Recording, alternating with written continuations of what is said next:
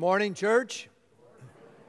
Good morning to those of you watching online today on this Epiphany Sunday, uh, the day the church celebrates uh, the coming of the wise men, uh, the first Gentiles, to uh, visit the Christ child.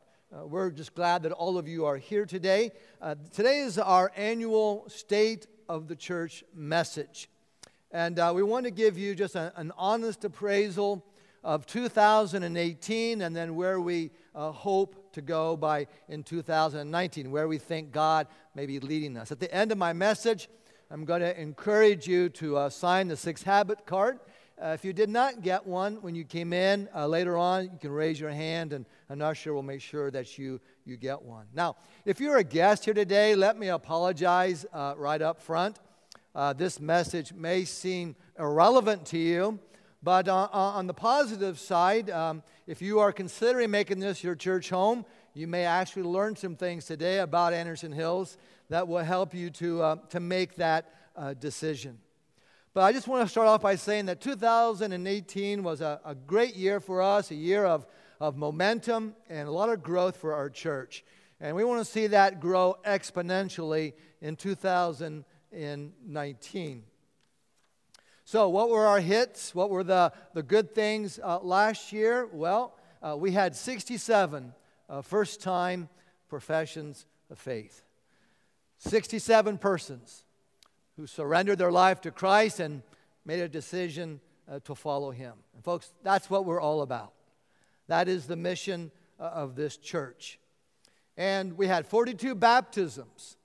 Uh, 14 of those uh, were adults, which is always fun and, and exciting, and 28 of those were, were babies. Now, that first number, the adult baptisms, that's driven by evangelism.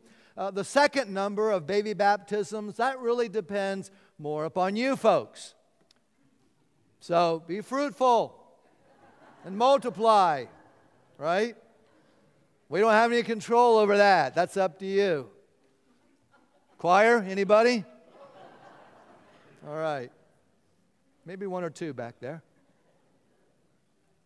Our weekly uh, worship attendance increased from 904 to 940. So that put us in the top 200 uh, United Methodist churches in the U.S. And most of our growth is coming from some of our new and innovative ministries. Uh, one of those is the Glen Retirement Community, a brand new facility uh, out in Union Township, uh, which now has monthly worship and, and, a weekly life group of about 20 people. So that's exciting. And, uh, and, and, also, it's coming from our fresh expressions.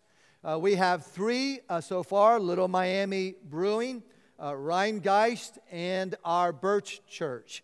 And Jonathan Coleman is leading our fresh expressions, and, and what a great job that Jonathan is doing. You see, rather than trying to always get people to come to our campus, Jonathan is, is taking the gospel out to our community.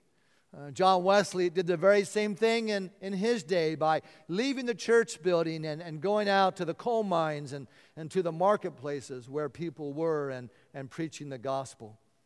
Um, also new in 2019 or 18 was our Sunday night healing and prayer services. It started off with just a few people uh, gathering after our healing ministry training and is growing now into a weekly uh, Sunday night time of prayer. And it's really exciting, I think, uh, to see our prayer ministries growing. We also started last year a divorce care support group that's been going very well. And we've done a lot of updating to our technology, especially in Fellowship Hall. Uh, plus, this year we were able to add live streaming. Uh, Chris Carper, one of our um, members and a, and a technology wizard, has been huge in helping us getting this project uh, going. And it allows people who are homebound or traveling or, or whatever reason, keeps them from uh, from being here uh, to watch our worship services uh, via online streaming. Now, how wonderful to be able to watch um, our worship services in bed, in your pajamas, with your breakfast. I mean, how much better does that get? and we average some 65 uh, views every Sunday. Uh, we had our second uh, children's art camp, and that's just been a huge hit. But some of our older ministries are, are still bearing a lot of fruit. Uh, Vacation Bible School is still one of the most effective ways to reach children with the gospel. And eight years ago, we made the decision to move it off of our campus and, and, to have it at Mount Washington Elementary School, with which we have a, a wonderful partnership, and, and offer it to the whole Mount Washington community. The first year we had 30 kids, and this past summer we had 150. And seven of those kids made first time professions of faith. We also had a, our women's retreat this fall, off site Big success. Some 57 women attended General Butler State Park for two days, and, and they're already planning for another one uh, next fall. Uh, another older ministry that is still bearing a lot of fruit is our Disciple Bible Study.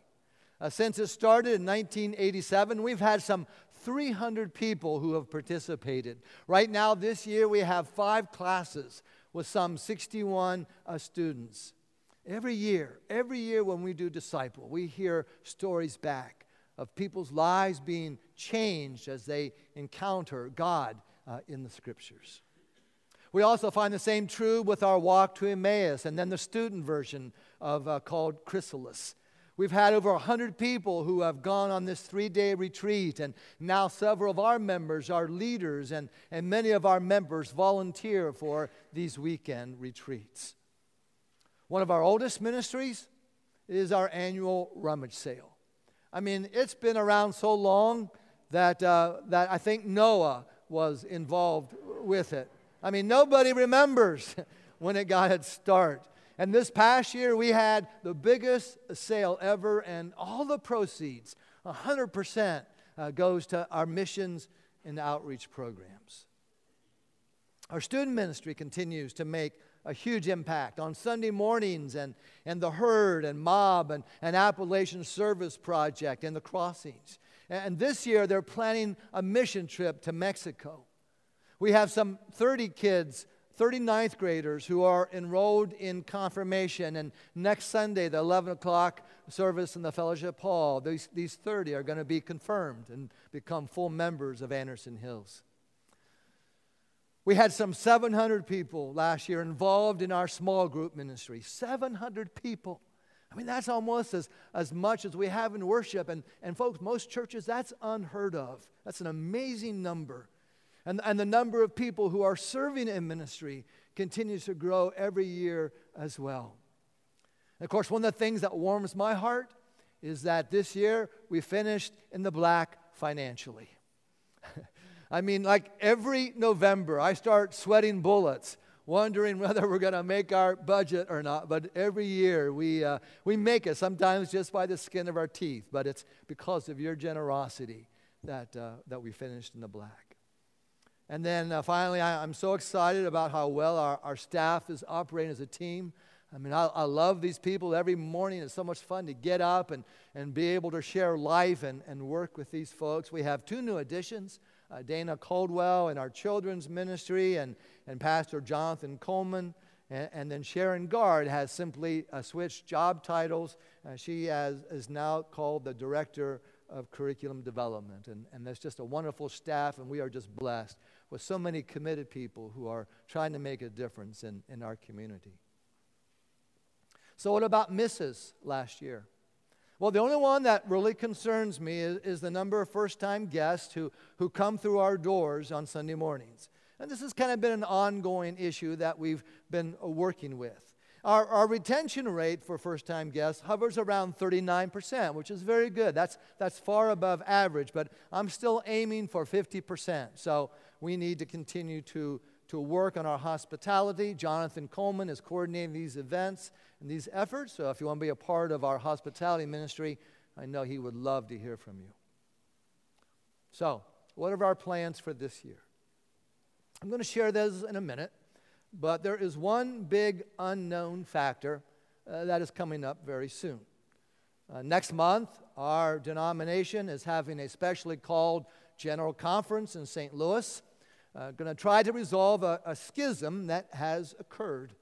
And while the presenting issue is over human sexuality, it is actually much deeper than that. It is a debate that we've had since uh, the denomination began in 1968. Actually, it goes all the way back to the end of the 19th century when the world was dealing with the after effects of, of rationalism. Uh, rationalism led to skepticism and materialism and then Marxism and Darwinism. And we found that these isms were beginning to eat away at the roots of faith as the church began a debate uh, over the authority of Scripture. Now, folks, there's nothing wrong with debates. I enjoy them as much as, as anyone. But the problem is, is that we never settled the debate. Instead, we just started going two very different uh, directions. And it happened not just among Methodists, but it's happened in every mainline Protestant denomination. So there are three plans that are up for debate, and I have written about them in the uh, winter uh, issue of the link. Uh, all three of them have very serious issues, and I am skeptical, frankly, that any of them will be able to save the United Methodist Church. But once General Conference um, has made their decision, uh, our church council will consider the options and then bring a recommendation to you, our congregation. But let me assure you that whatever happens, uh, this church, Anderson Hills, will still be here. Uh, we've been here for 200 years, and we have no intention on going anyplace, and I know that we're going to be here another 200 years, or at least until the Lord tarries. And I can promise you that our core values and our core beliefs uh, will not change. So, what are our plans for this year? Our overall objective is to help people to find Jesus and grow in their faith. And we're taking our clue from Paul's letter to Colossians, chapter 1, verse 28, that says that he, that is Jesus, is the one that we proclaim, admonishing and teaching everyone with all wisdom, so that we may present everyone fully mature in Christ. So, your spiritual growth and your relationship with Christ is our number one objective this year. And we have three goals that we believe will help us to get there. And the first one is this is to help people connect with Jesus and make a profession of faith. You see, this is the gospel message that Christ entrusted uh, to us, and it's our first priority. Now, there's a couple ways we're going to do that this year. Uh, we want to be able to identify and train our members who are gifted in evangelism and how to have simple, everyday spiritual conversations. The last two years, we've trained some 50 people, and we hope to train 20 people this year. And to do that, Jonathan uh, Coleman will be offering a four week Sunday morning class called Everyday Evangelism that will be starting in February. And you can sign up if you're interested. That's our first goal. Our second goal is to increase our worship attendance. Now, this is not so that we can be a big church. Uh, you see, it, so we can disciple people. You cannot uh, disciple a, an empty pew. And the main way that people come into the church is still Sunday morning worship. And so the best way to do that is, is simply to create a, a culture uh, of invitation. And so we're going to devote some time to that this year. Uh, some of you are already doing it. Uh, a couple weeks ago, I was at my gym uh, uh, trying to get back in shape. And, uh, and there were two young men there, and the one was inviting his friend to come to church. And I got to overhear the whole conversation. I was so, so proud of this young man for doing that. And I kept praying that this other guy would say yes, you know, and, and want to be a part of a, of a, of a, of a Christian co- uh, community. It was pretty cool, actually, just watching this whole thing take place. But here's what I've discovered the more you love and enjoy your church, the more you're going to want to invite other people. You know, sometimes the church uses duty, or sometimes, you know, we use guilt, but that only goes so far. And so we, we just need to keep working to make this a, a great place to belong to. And that when you invite your friends to church, that we want to make sure they have a great experience. And there's an opportunity for each and every one of them to, to move closer to Christ every Sunday. And so that's our strategy. It's very simple, not complex. Simply invite them and then give them an opportunity to offer them Christ. And then once they come, we want to be able to connect them with a small group of people right away. You see, our, our, small groups are so critical to spiritual growth because that's really where new people can begin to connect and, and grow in their faith. And so we want to create more groups this coming year. And three of our staff, Amy and, and Pam and Sharon, they are spearheading, spearheading a small group leader training, which is called CORE, C O R E. And it's going to be great. You see, we consider our small group leaders really to be, to be shepherds to be pastors, uh, helping us to care for our members' spiritual growth. And if that interests you, if you think that maybe God is calling you to, to help lead small groups, we would love to hear from you. But the truth is, we're not going to wait until people come. Uh, read the book of Acts. They didn't wait for people to, to come to their building, they went out to where the people were. And we're going to be doing the same thing. And so we're going to start three new, fresh expressions, what we call micro churches in this coming year. Three new ones. And then our third goal, we're calling Fan the Flames. Fan the Flames. You see, we think that God is up to something here at Anderson Hills, and we want to be ready for that. Now, the thing about God is you can't control him. You know, God kind of does his own thing. Now, I, I, you know, how many control freaks do we have here today? Okay. You know who you are. I'm not going to ask you to raise your hands, but you know, I'm one. You know, I love to control everybody else's life if I could. Thing about God is you can't. And so that we just need to get ourselves ready. We just need to be listening to God. We need to be ready to be obedient to Him. We need to remember that God is in charge. So we have to wait for His direction. But I do think there are some things that we can do to provide an environment where, where God can work. And you know what those things are it's about prayer, it's about fasting. It's about repentance. It's about unity. It's most certainly about love. And of course, obedience to God's word. And, and to do that, you have to know God's word, and we want to help you do that. And so, uh, one of the ways we're going to do that is, is, is in September, we're starting a church wide study through the entire Bible. Starting in September, we're going to start with Genesis, and we're going to go all the way through Revelation together as a church. You see, every time we do a church wide study, like we did the Romans one this past fall and then Joshua earlier, we find that people's spiritual growth index just goes off the charts. People grow like crazy. And doing these things, we believe, will help fan the flames of a great spiritual awakening that we believe is going to come to this church and to this community. So, how do we get ready? How do we get ourselves ready for that? Well, we have this thing here called the six habits. and these six habits are ancient Christian practices that have been helping Christians to grow for 2,000 years. Today, or here at our church, we call them the six habits. And so I'm going to take just a few moments and describe those to you. At the end, I'm going to give you an opportunity to sign this year's uh, six habit card. And the first one is this spend time daily with God.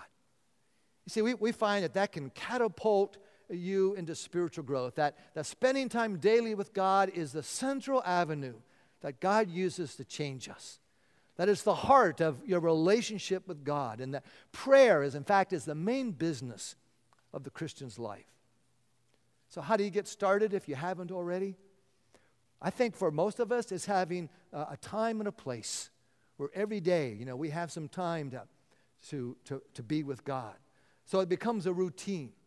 Now, I like to do mine first thing in the morning. Maybe for you it's noon. Maybe for you it's before you go to bed. But, but find a time and a place where you can just devote that time to listening to God.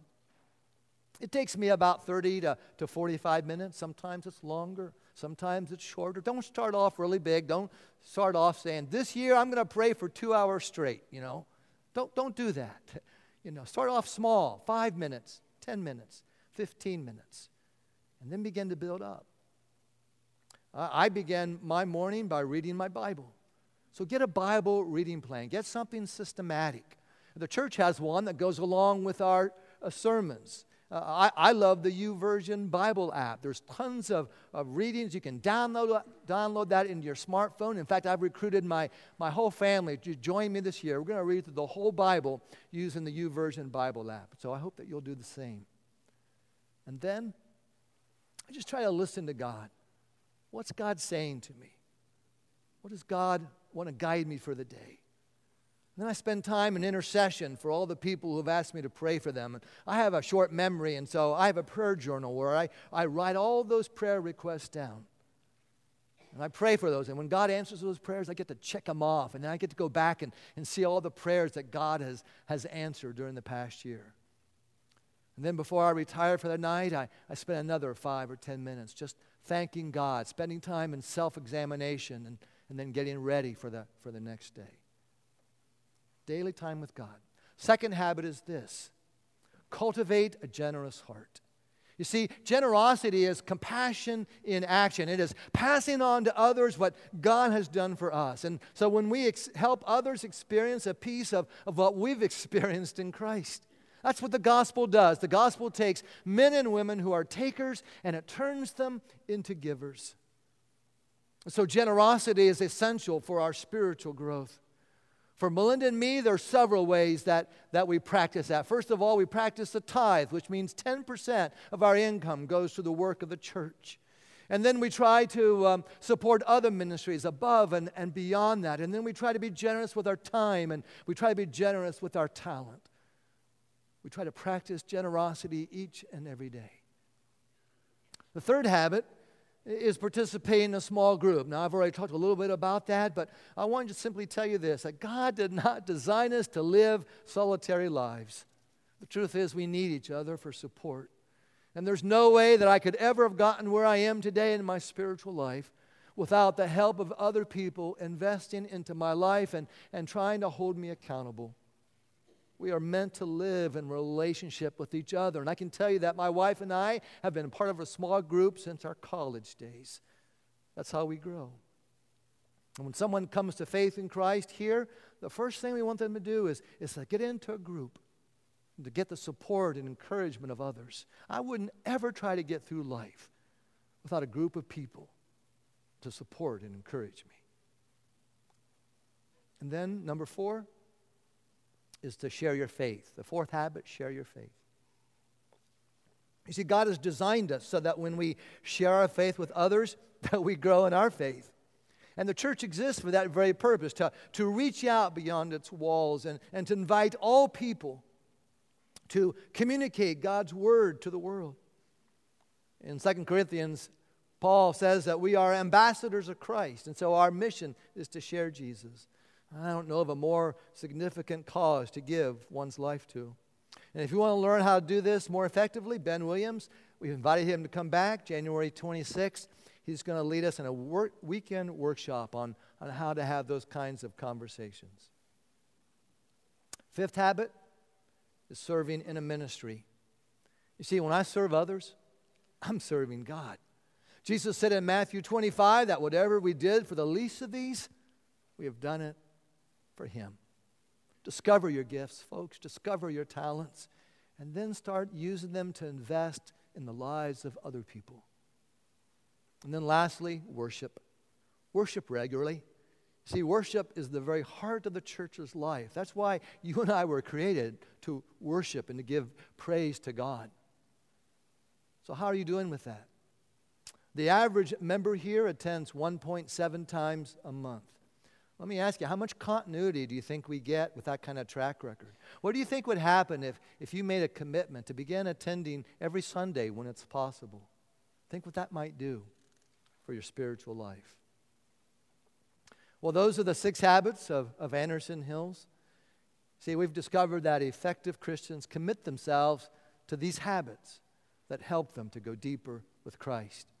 And so I want to end with a challenge. I'm going to ask you to practice these six habits for the next 365 days. Now, folks, this is, this is not, if, if you sign this card, that you have to do all six of these every single day or you're going to hell, okay? If you think that's what it's all about, you're wrong. Yeah. This, is, this is about, you know, uh, about trying something with God's help, you know. It's all God. It's all God's grace that helps us to do this. But if this is something that you'd like to try, we want to invite you to sign it. So, does everybody have a six habit card? If you don't, raise up your hand, and one of our ushers will bring one to you. And here's how you do it it's real simple. At the top, it says I, comma, there's a blank space, would you print your name in that space right now? Print your name there, uh, and, and don't write it unless you have really good handwriting. Some of you folks have, tri- have, have atrocious handwriting, and we have, we have no idea who it belongs to. So print it out or write it so we can read it. At the blank line, the bottom, leave that blank. I'm going to read each one of these. I'm going to sign my name on it personally. We're going to laminate it, and then we're going to mail it back to you. I'm going to be praying for each and every one of you that signs for one of these signs for one of these cards. And then once you've done that, if you want to do that uh, today, as you leave, uh, our ushers will be in the back and they will collect those cards and then we'll go ahead and mail those back to you. If you'd like to take your spiritual life to the next level and, and be a part of what God is doing here, I want to invite you to pray a prayer with me. You're going to find it up on the screen. Uh, this prayer uh, was um, written by our founder, uh, John Wesley, and Methodists have been praying this the very first Sunday of the year since 1755. Folks, that's, that's a few years, okay? I wasn't even born uh, back then. And those of us who pray it, we are making a commitment uh, to follow God uh, wherever He wants to lead us. It says that however God wants to use me, uh, I'm willing to be used. And if that's your heart this morning, then I invite you to pray this with me. I am no longer my own, but thine. Put me to what thou wilt, rank me with whom thou wilt. Put me to doing, put me to suffering. Let me be employed by thee or laid aside for thee, exalted for thee or brought low for thee. Let me be full, let me be empty. Let me have all things, let me have nothing. I freely and heartily yield all things to thy pleasure and disposal. And now, O glorious and blessed God, Father, Son, and Holy Spirit, thou art mine, and I am thine. So be it. And the covenant which I have made on earth, let it be ratified in heaven. Amen.